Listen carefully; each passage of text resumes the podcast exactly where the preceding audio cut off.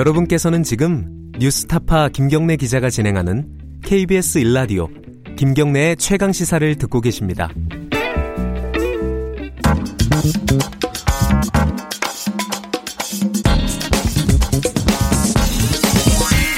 뉴스의 재발견.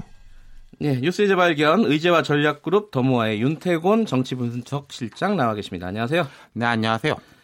3일절이 지나고 나서도 계속 친일, 반일, 뭐 전범 이런 얘기도 계속 나오고 있어요. 왜 그런 거죠? 지금? 그러니까요. 이게 좀 짚어보죠. 네. 최근에 네. 짚어보면 이게 나경원 한국당 원내대표의 반민특위가 뭐 대한민국 분열시켰다. 그랬다. 이게 반민특위가 아니라 뭐 반문특위였다. 예, 이렇게 예. 해명을 하고 그다음 뭐 경기도 의회에서는 이른바 전범 기업 제품에다가는 인식표를 붙이자 이런 조례를 추진하고 있고 또그 네. 앞에는 강제징용 배상 판결 이후에 뭐 일본 기업에 대해서 강제 조치를 취할 수 있냐 없냐 논란 등 이런 게 여러 가지가 있죠. 네. 방금 이제 김경래 기자 말씀하신 대로 3.1절 이후에 이런 이슈가 집중되고 있는데 네. 예컨대요. 음, 일본 정치인들이나의 망언이라든지 뭐 독도에 대한 이야기로 해서 이슈가 불거진 건 거의 연례 행사 그렇죠. 다름이 없어요. 예. 근데 최근에 불거진 논란을 보면요. 우리 내부에서 막 싸우는 거예요. 가만 아, 보면은. 과거에는 일본에서 뭘 이제 시작을 해가지고 거기서 음. 촉발이 됐다면은 이게 뭐 우리 이제 진보 보수할 거 없이 일본을 막 이제 비판하고 뭐 예. 그런 식이 됐다면 지금 이제 우리끼리 논쟁이죠. 그러네요. 네, 강제징용 배상 판결 정도가 일본 기업하고 직접 연결되는 문제고 일본 정부에 강하게 반발하고 있는데 이것도 예. 올라가서 보면은 사법농단에서부터 불거진 이슈잖아요. 그렇죠. 굳이 따져 보면은 네. 그러니까 이게 좀 독특하죠. 그래도 이제 올해가 사실은 특별한 날이긴 해요. 뭐 3일 혁명, 3일 운동이 100주년이다 이라고 네. 행사도 많고 여러 가지 뭐또 4월 11일이 이제 임시 정부 100주년이죠. 그렇죠. 그렇죠. 그게 이게 더 거슬러 올라가면 이른바 건국절 논란이 있었지 않습니까? 최근 몇 년간 계속 있었죠. 네, 1948년을 음. 이제 건국으로 보느냐, 1919년을 건국으로 보느냐, 이것도 이제 우리 내부의 갈등이었잖아요. 근데 이상하게 올해는 또 그 얘기는 예. 또 들어갔어요. 그러니까 이제 3.1 운동과 임시정부의 100주년이 강조되는 해인데 네. 굳이 이제 1948년이 아니라 1919년이 건국 이렇게 하면 또 이제 내부에서 갈등 이슈가 네. 될수 있다 음. 싶어서 보면은 청와대나 여당에서 이 건국에 대한 이야기는 조금 안 하고 있어요. 아. 의미 부여만 하는 것이죠. 예. 하지만 이제 3일절에 이제 문 대통령 기념사 이후에 또 보수 진영하고 이제 충돌이 불거지긴 했죠. 나경원 의원이 반민특위 얘기한 게 요 이제 문 대통령 기념사 이후잖아요. 그렇죠. 문 예. 대통령 기념사를 이제 되짚어 보면 이제 말갱이 이제 막 색깔로는 일제 잔재다 뭐 이렇게 음. 강조를 했지 않습니까? 예. 그게 뭐 해방 국내에서 그렇게 된 거냐 일제 잔재냐 이런 논란이 있었고 여기 한국당이 이제 발끈하면서 이게 생긴 건데 예. 이 제가 이해가 안 되는 게 이런 거예요. 보수 진영에서 볼 때는 그런 이제 의구심을 가질 수 있어요. 예를 들어서 뭐 정부 여당에서 이런 친일 프레임을 걸어가지고 우리를 이게 친일로 이렇게 몰아붙이는 아, 거 아니냐 아, 예, 자기들이 예. 생각할 수 있죠. 그런데 예.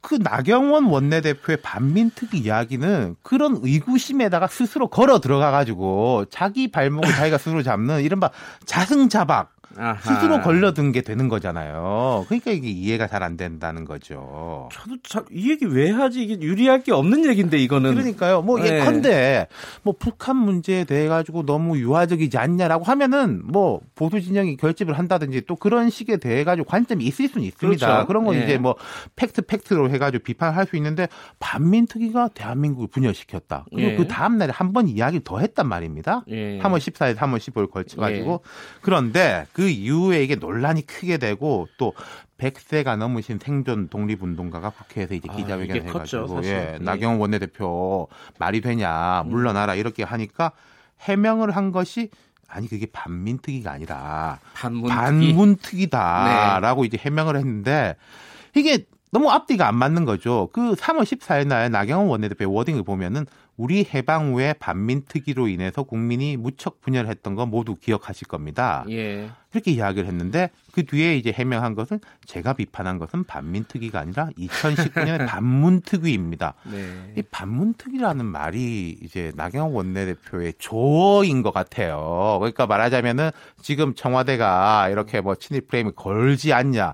애초에 이런 식으로 비판했으면 모르겠는데 처음에 반민특위라고 했고 이걸 뭐 그 동영상이 그대로 찍혀 있지 않습니까? 네. 그런데 그걸 이게 그 말을 뭐 잘못 알아들었다 당신들이 이렇게 비판한 것은 좀 너무 파도 앞뒤가 안 맞고 제가 생각할 때는요 나경 원내대표가 좀 깔끔하게 사과를 했으면은 이제 몇 대 맞을 거 맞고 네. 다음 측면 넘어갈 수 있는데 이러면 계속 걸리는 거예요. 그렇죠. 지금 네. 좀 스텝이 꼬이는 것 같죠.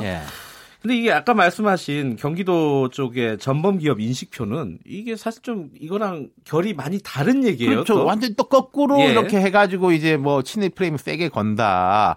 뭐 각 기관이 보유하고 있는 일본 제품에 대해서 실제 실태 조사를 해가지고 딱지를 붙이자는 거예요. 전범 기업 제품이다. 예. 근데 이 조례안을 보면요, 이 전범 기업을 어떻게 규정하고 있는 거 하니 일제 강점기 이후에 설립됐더라도 전범 기업의 자본으로 설립됐거나 주식을 보유하고 있는 기업, 흡수 합병한 기업까지 포함하고 있는데 이런 일본 대기업이 거의 다 걸리지 않겠습니까? 그러니까요. 그리고 우리나라 제품 같은 경우에도 일본산 이제 부품을 쓰는 것들이 되게 많잖아요. 예.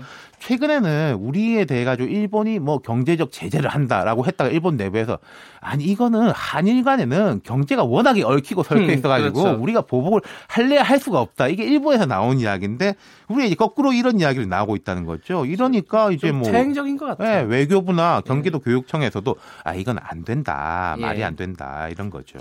이 일본을 걸고 넘어가면 다 예전에 이득 보는 시절이 있었는데 그렇죠. 지금은 또 그렇지는 않은 것 네, 같아요. 사람들이 다 판단을 하거든요. 네. 네. 자, 오늘 최근 불거진 여러 가지 일본 얘기들을 한번 정리해봤습니다. 고맙습니다. 감사합니다. 뉴스의 재발견 더모아의 윤태곤 실장이었고요. 김경래 최강기사 2부는 여기까지 하겠습니다. 3부에서는요. 윤여준 전 장관님과 함께하는 보수의 품격 마련되어 있습니다. 어, 일부 지역국에서는 해당 지역 방송 보내드리니까 참고하시기 바라겠습니다.